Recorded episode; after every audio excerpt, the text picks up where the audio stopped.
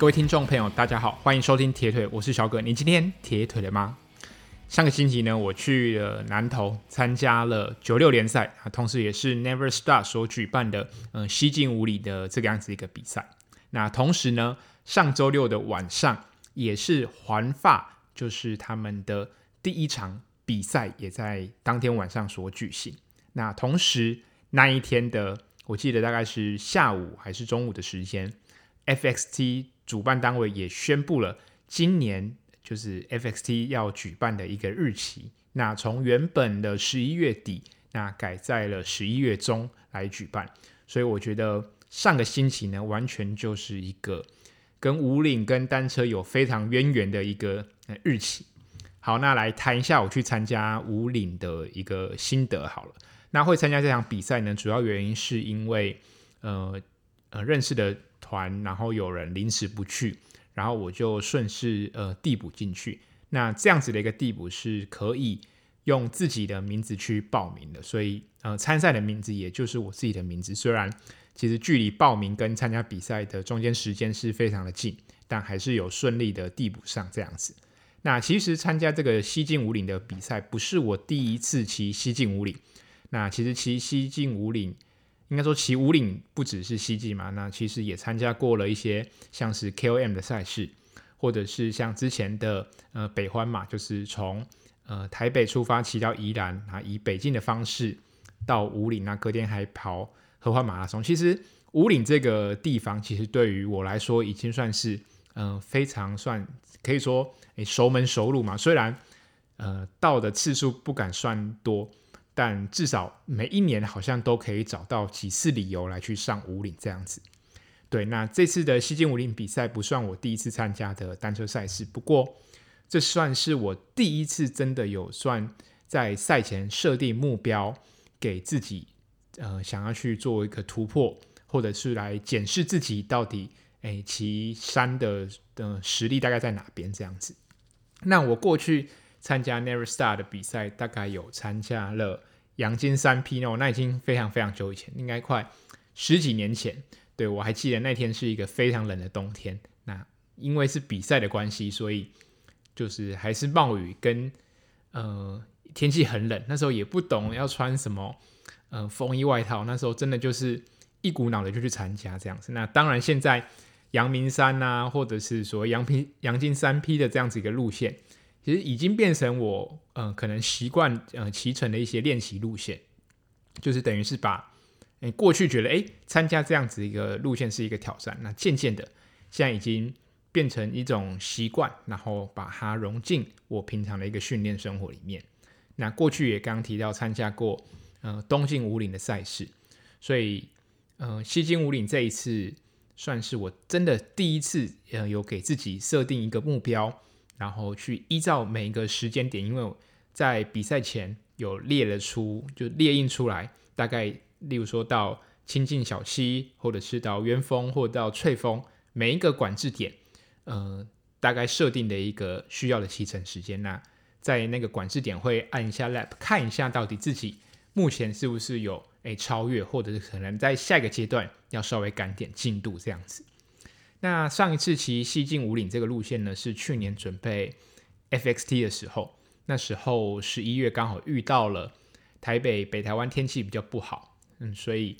呃 Sam 就约了我去骑了五岭，那刚好连续两周都遇到天气不好，所以连续两周都去骑了这个路线，所以不论是呃呃爬坡或者是下滑，其实对这个路线算是还蛮熟悉的这样子。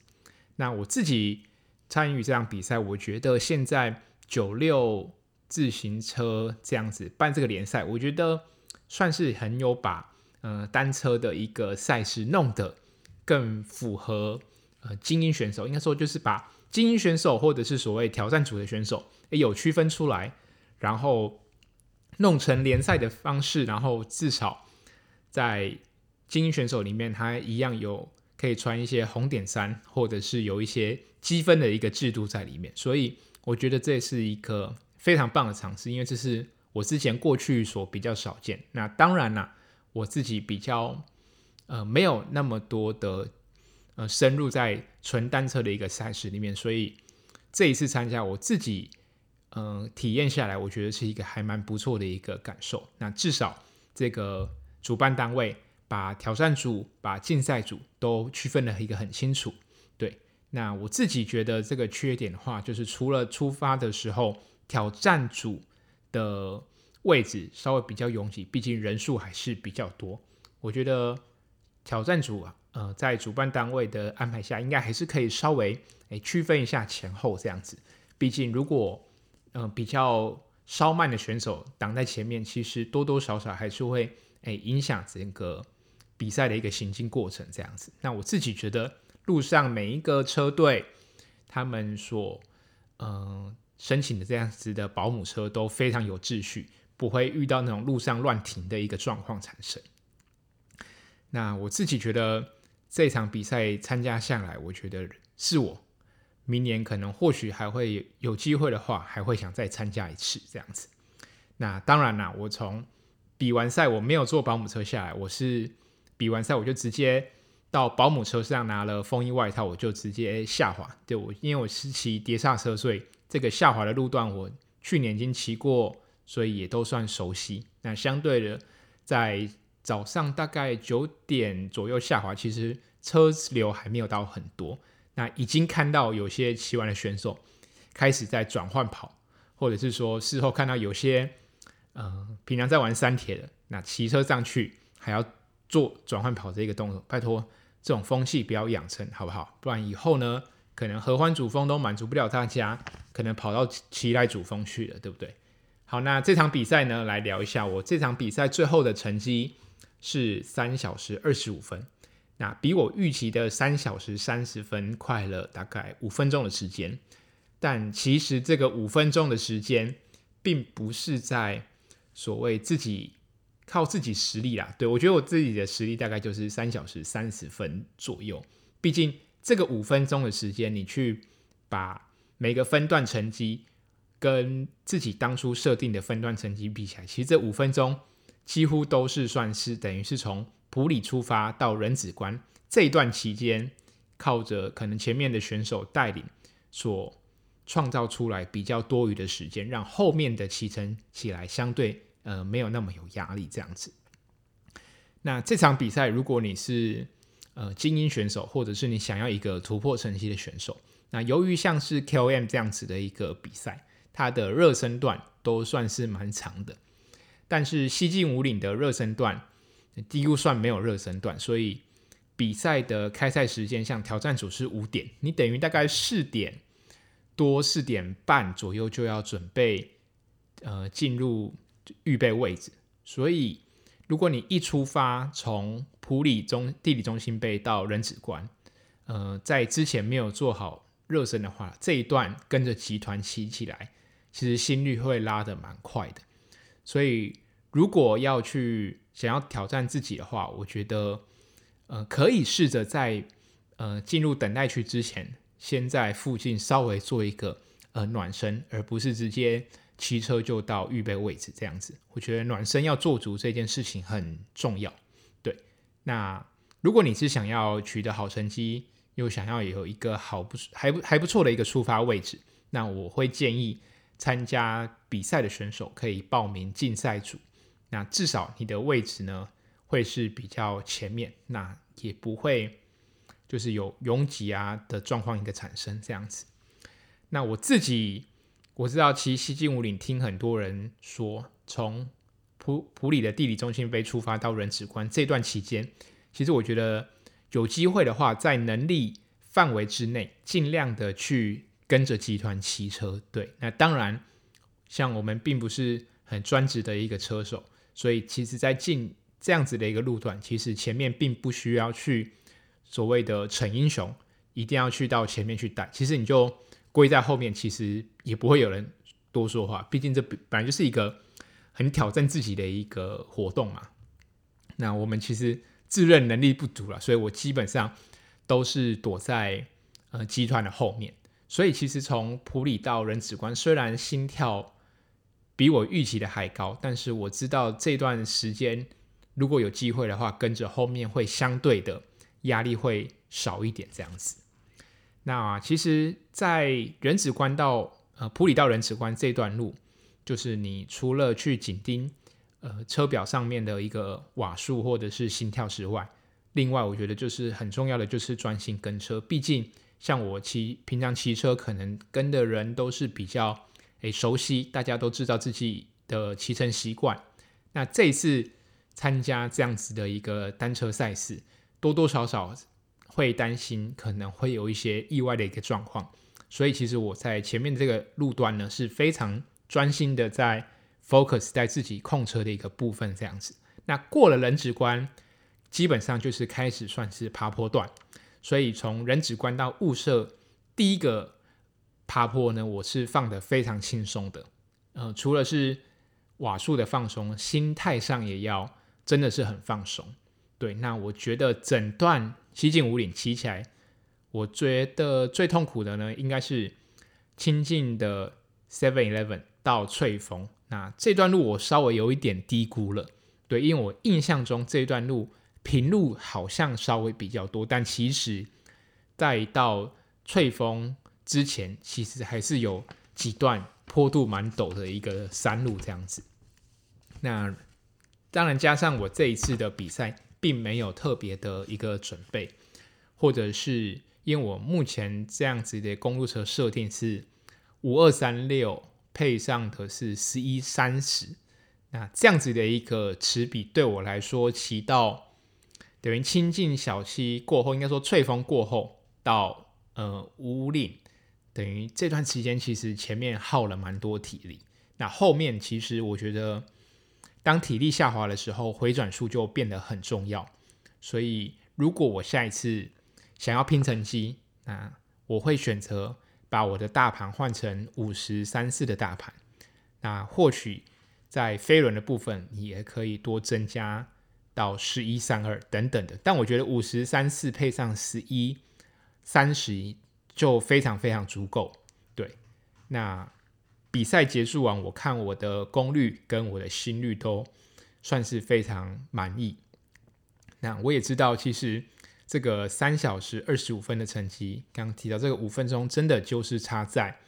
普里到诶人止关这一段的路程，所以这段路程真的要好好把握住。尤其是如果你想要突破成绩的这段路，千万不要自己骑，一定要想办法跟着集团这样子。那。呃，当然，像是骑西进五岭，我也看过。诶，新店奥特曼他在 YouTube 的影片，他说骑这样子一个路线，你可以设定每三十分钟按一次 lap 这样子。那其实我这一次并没有照的这样的一个做法，我主要还是依照自己比赛的设定的管制点去按每一圈的一个 lap 这样子。那如果每三十分钟按一次 lap，它主要是说你可以去控制。每三十分钟的瓦数有没有掉？这样子等于是每三十分钟就重新检测一次，哎，这样子的一个骑乘的一个感觉。那如果这个三十分钟太低，那可能要在下个三十分钟稍微做一点点的一个增加。对，那来谈一下这一次比赛的补给好了。其实我这一次赛前只吃了一片吐司，然后稍微喝了一个咖啡。那在其他一个部分呢，我主要赛前还有吃 UP 的 O2 胶囊。那在比赛的过程中，我总共算是吃了呃六包的果胶。那其中五包呢，就是像我很习惯的，就直接加在水壶里面，跟水搅拌在一起。那其中另外一包 gel 我就是带在身上。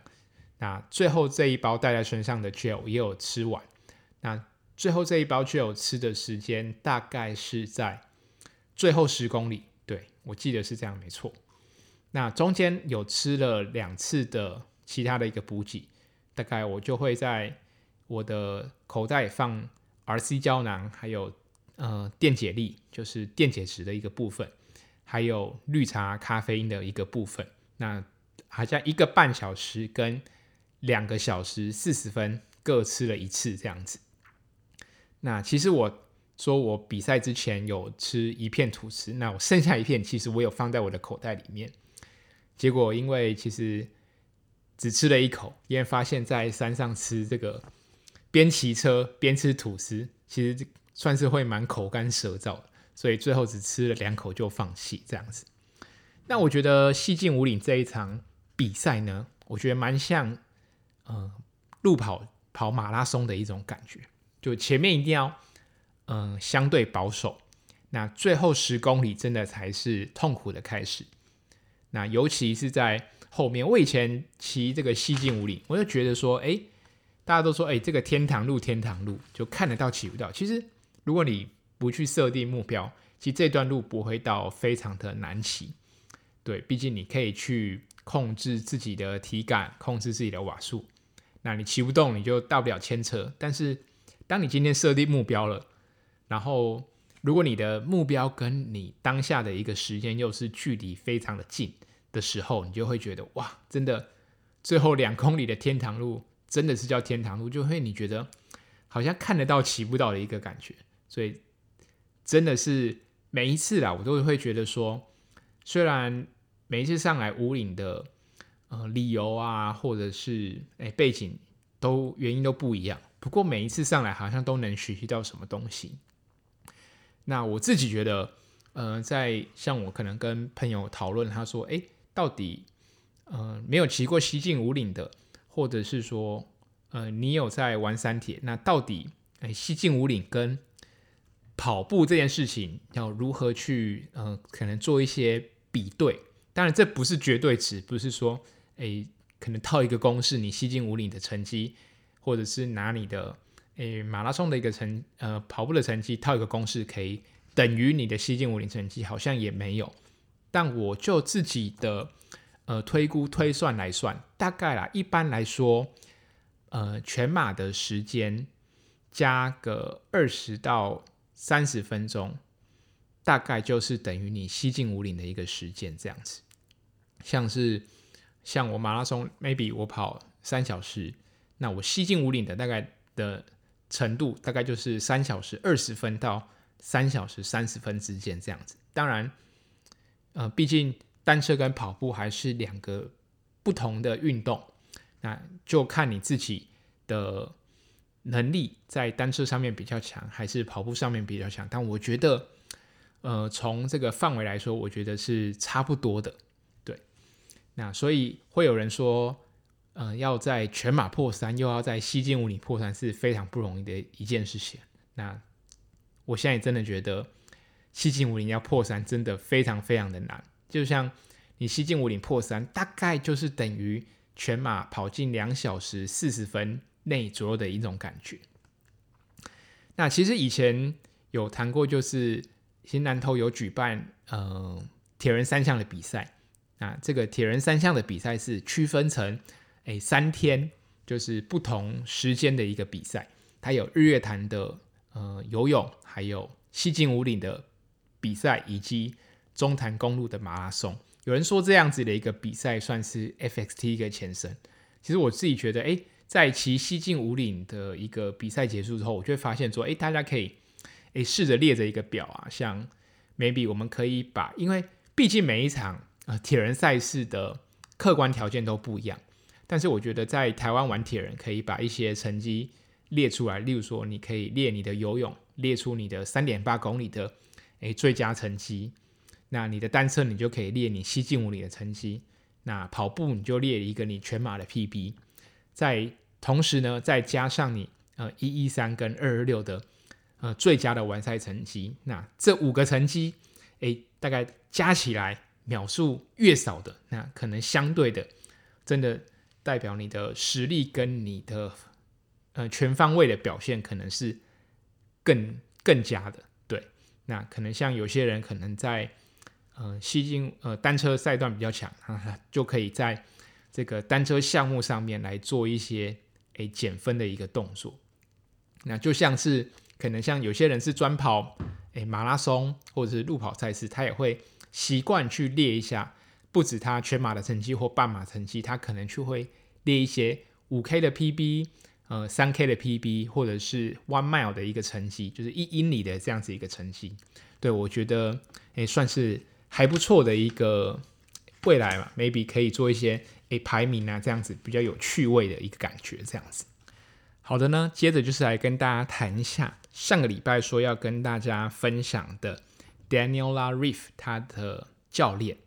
那其实呢，Ryf 他在二零二一年呢宣布与他嗯、呃、现在的这位教练的，就是 Brad Sutton，他在二零二一年 Rif 跟他终止了一个合作关系。那二零二一年的 Rif 他表现其实算是呃比较起伏不定，呃尽管他在呃 s a n t George 拿下了五次第五次的呃世界锦标赛，那却也同时在十月的 Kona 呃输了嗯、世界锦标赛，所以他二零二二年的其实表现算是呃起伏不定，但是 Rif 呢他在今年也就是二零二三年的年初。他重新找了他现在的这个教练 Brett Sutton，那同时他也在 Roth 的这场比赛当中也证明了，至少他找回原本这个教练的这个决定呢，是一个正确的一个决定。好，那接着再谈一下这个 Brett Sutton，他到底是一个什么样的一个教练？那这个教练呢，其实算是在铁人三项界是一个非常受争议性的一个教练。那我第一次。嗯，还不知道这个教练的名字，但是我有听过这个教练的一些故事，就是他有学生呢就想找他当教练，OK，那他就带学生第一堂课是游泳课，那游泳课的时候呢，学生一般来说，maybe 我们呃团练有些人习惯呢会带着水壶或者是能量胶等等的，如果你今天的游泳课程可能很长，你中间需要做一些补给，或者是一些喝水的这样子的一个状况。那当时那那个学生呢，就带了呃水壶这样子到游泳池。啊，没想到 Brett Sutton 他就直接把那个水壶踹开，他就跟他说：“你比二二六的时候你会不会喝水？你不会喝水的话，你为什么要呃带这个水壶到游泳池？”就是在你游泳的时候还喝水，做这件事情这样子，这是我听到就是关于 Brett Sutton，呃，我印象最深刻的一个故事这样子。那现在聊聊一下这个 Brett Sutton，他过去带过了哪些选手？他过去带过的选手有像 Chrissy Wellingen，就是二六的纪录保持人，还有 Nicola Spring，他是呃去年 Sub 八计划的一个其中一位女主角，同时也曾经夺过奥运金牌。他也有最强瑞士妈妈的一个称号。那另外呢，还有一位叫 Emma Snowseal，。那这位的选手大家可能比较少听见。那他其实就是 Young Ferdino 的太太。那同时也是二零零八年北京奥运的一个金牌选手。那 Brett 呢，来谈一下他的背景。其实 Brett 他算是我觉得他比较出生在一个嗯家暴家庭的感觉。那他父亲其实是一位非常严格，然后对不论是对学生或者是对他自己的孩子都是非常呃用高压的方式在教导的一位游泳教练。那虽然 Brett 在他父亲的呃带领之下，他的游泳表现并不好，但是在这样子的一个过程当中，Brett 可以学习到如何教别人游泳这件事情。对，他虽然自己可能表现的没有那么出色，但是他学会了如何带领，或者是如何把游泳这件事情，呃，透过教学的一个方式，把这些技能传承给别人这样子。所以他其实他从十几岁开始呢，就担任教练这件事情。那他在十五岁的时候曾经担任过学校的游泳教练，但是当时的学生父母都认为 Brett 太年轻了。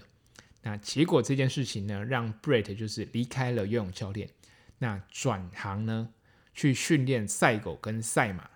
这件事情。那其实大家可能会觉得说，诶，为什么要转行？但其实他接着去做呃赛狗或者是训练赛马这件事情，对他后面的影响也是非常的大。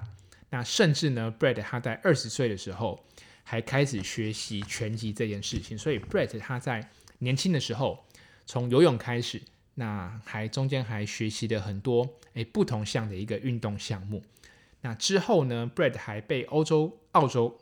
说说抱歉，澳洲国家的呃呃征召作为一个国家铁人三项的一个教练，那他其实没有一个大选经历。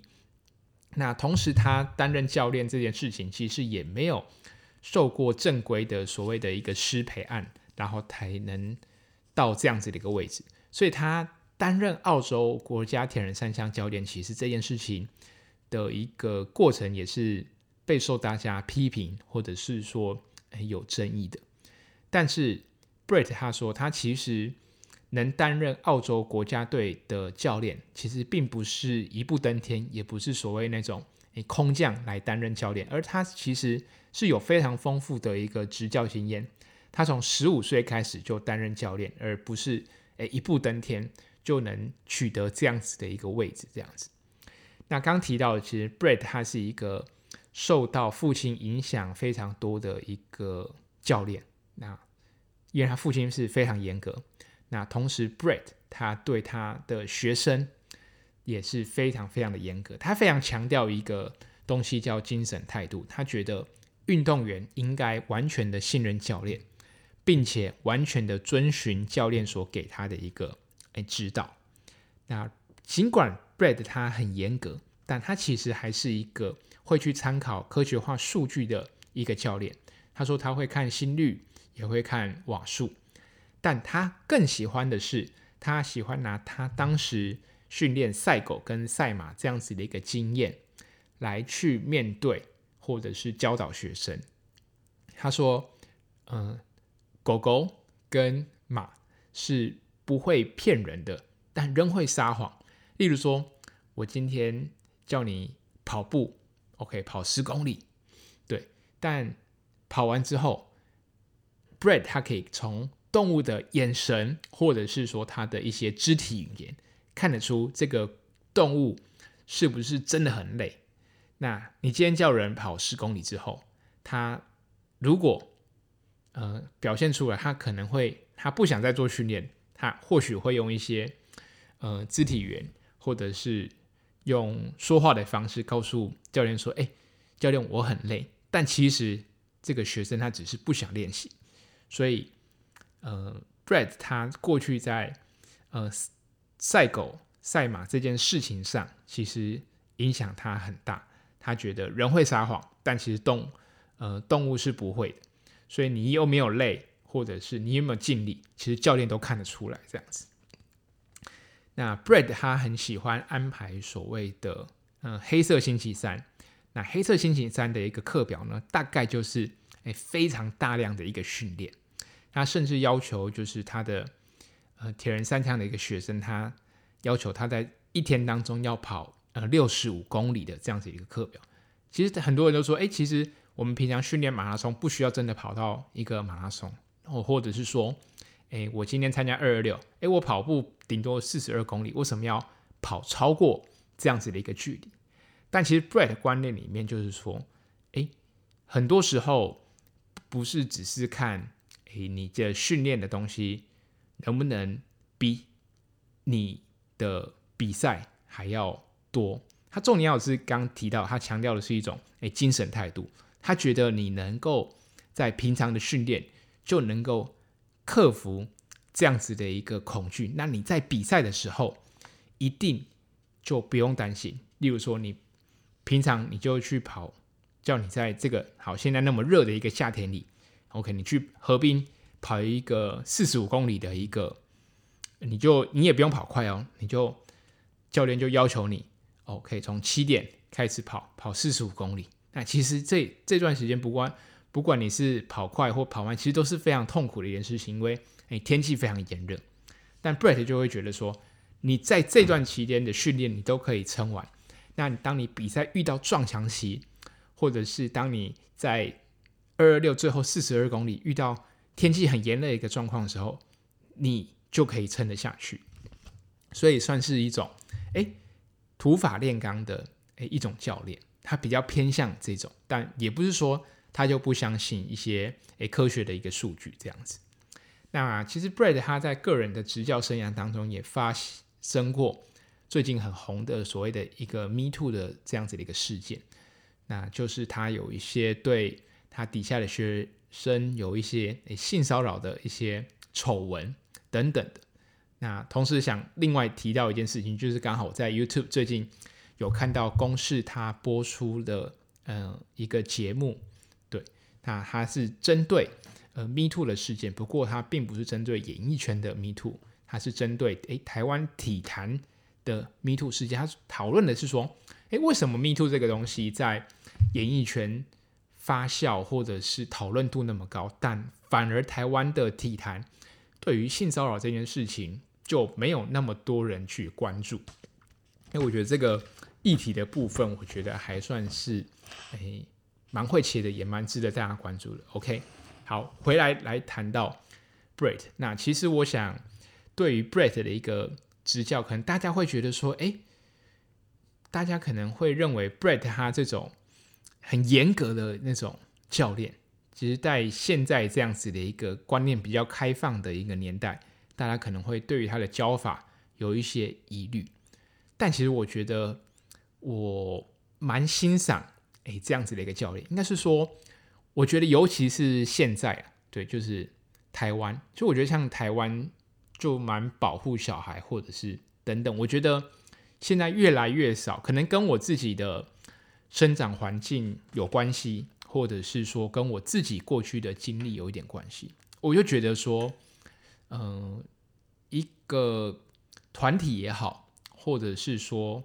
嗯、你今天是一个球队，你今天是一个需要面对竞争、高度竞争的一个环境的一个团队，你就是需要一个很严格、扮黑脸的这样子的一个教练，或者是所谓的一个领导者在前面。那当大家如果经历过那种团体生活，你就会发现说，其实像是一个球队也好，或是一个 team 里面，有些选手他就是很自律，教练的要求给他什么，他就会尽可能去做到。但有些人呢，他就是非常的欠要求。那像是我之前有过去曾经参加所谓的一些呃两期的一个训练，两期的训练呢，这样子的一个过程当中，其实这个。嗯，我大概受训半年，这半年每天都是基本上都是度日如年。那教官说的话呢，其实你就是每一个再小的一个命令，再小的呃教官说的每一个指令，你都要把它当成一个必须一定要达成的一个任务，你就适时达成任务。这样子的一个过程当中，就是教会你如何适时达成任务。你今天没有达成任务。你就是不要回来这样子。那训练这件事也是一样，我们平常在训练的时候也会放过自己。但你今天摆在战场上也好，你今天摆在运动场上也好，当你呃放松了，呃，你的敌人就会朝向你攻击。例如说，像我觉得，呃，许仁茂教练，对。那我觉得茂哥他过去他接受的这样子的一个拳击的一个训练，就是非常需要高压的一个环境。因为如果像我们现在呃单纯自己练跑步，我们很容易放过自己。OK，今天心态一松懈，对于自己可能今天天气热，你给自己一个理由就会放过自己。但你其实练一个拳击出身的来说好了，你今天在擂台上。想放松，那你不是放松你就可以下场。当你一放松的时候，你就是要面对敌人的一个正拳的攻击。所以这样子的一个呃成长环境下，我觉得一定也多多少少影响到茂哥他对自己的训练一个态度。那我认为训练这件事情本来就是要由外而内的一个过程，呃，没有所谓呃什么先心理。状况要调试好呢，然后再进行身体的一个训练。没有，我们人呢，就是必须先经过身体的磨练，我们的内心才能够渐渐的一个强大。那我觉得，同时也可以反映出，诶，恐惧这件事情能够逼出人的极限。就像我们今天在路上被狗追的时候，你就是面临一个非常危急的一个状况，你的肾上腺素就会飙升起来，你就会。发挥出你的潜力，你可能过去没有跑那么快，结果你在被追狗追的一个当下呢，你就会可能创造出你自己诶百米的一个记录，可能都是这样的一个状况产生。那包含我想前一阵子到现在都有人在持续持续看了 Netflix 的诶环法纪录片，那也可以看到其实车队里面的很多经理人或者是教练，他在车上也是直接不管三七二十一，他去不爽就骂你，你就是要誓死达成呃车队经理给你的一个指令。所以我觉得意志力这个东西确实也是可以被训练出来的。那同时也呼应了 Brett 教练他为什么会在诶平常的一个训练当中，他会选择每一周或者是在固定一个时间，要求他的选手做一个所谓类似超负荷或者是是不符合人性的这样子的一个训练，因为他认为这样子的一个意志力是可以被训练。那你的意志力在平常被训练之后，你在比赛当中，你就去不怕撞墙，你可以面对你可能遇到的一个挑战。那我想最近暑假了，对，我想其实为什么我会非常欣赏 Brett 教练，就是非常严格。那我觉得现在大部分的小孩 maybe 太幸福了，对，我非常建议，就是如果有一个团队可以开所谓的真的是战斗营、暑期战斗营，真的是让小孩。就是体验那种当兵的生活，我想真的不用不用一个月，一个星期，哦，小孩回来就会非常乖。对，那当这个小孩知道怎么面对团体生活的时候，他就会对他的父母呢，诶，他会知道他其实在家里是非常幸福的一件事情。对，所以我觉得，呃，由外而内，或者是其实像现在，呃的生活或者是教育环境，呃，比较缺乏。这样如此严格的一个教练，我想很多学生在面对这样子一个高压的环境，或许当下可能会觉得教练好像非常严格，或许也会有家长认为说，为什么教练需要那么严格？但当今天这个小孩真的有一番成就的时候，反而会感激呃当初有这样子的一个教练。那很多时候我们会选择放过自己，但我想也会有人。需要教练呢来督促自己。那当然，以上这些东西都是我一个人的经历，所以产生这样的一个思维，也不代表说，嗯、呃，自动自发的小孩，或者是呃，每个人都需要这样子严格的教练，或者是严格的父母在旁边，那这个小孩才能够哎成长。当然，还是有呃非常厉害的人，他可以不需要靠着这样子的一个方式。还是能达到很不错的一个成就，那这也是为什么 Reeve 他最后回去找 Brett 教练的一个原因。我想，并不是真的教练对 Reeve 非常严格，而是我想，呃，Brett 他这样子的一个训练方法，他可以非常了解每一个学生，他 maybe 知道这个学生讨厌的是什么样的课表，他知道这个学生什么时候会想要偷懒，所以。Brett 的训练方法虽然不是到诶非常非常的诶科学化的训练，但是我想 Brett 他是一个非常擅长观察诶学生的一个教练，所以这也是为什么 Reef 他回去找 Brett 的一个原因。好的，今天的节目就到这边。那这个月开始呢，每天都可以就是看环法，那也希望大家在看环法的一个过程当中不要太晚睡。那也注意自己身体的一个健康，我们下一集再见喽，拜拜。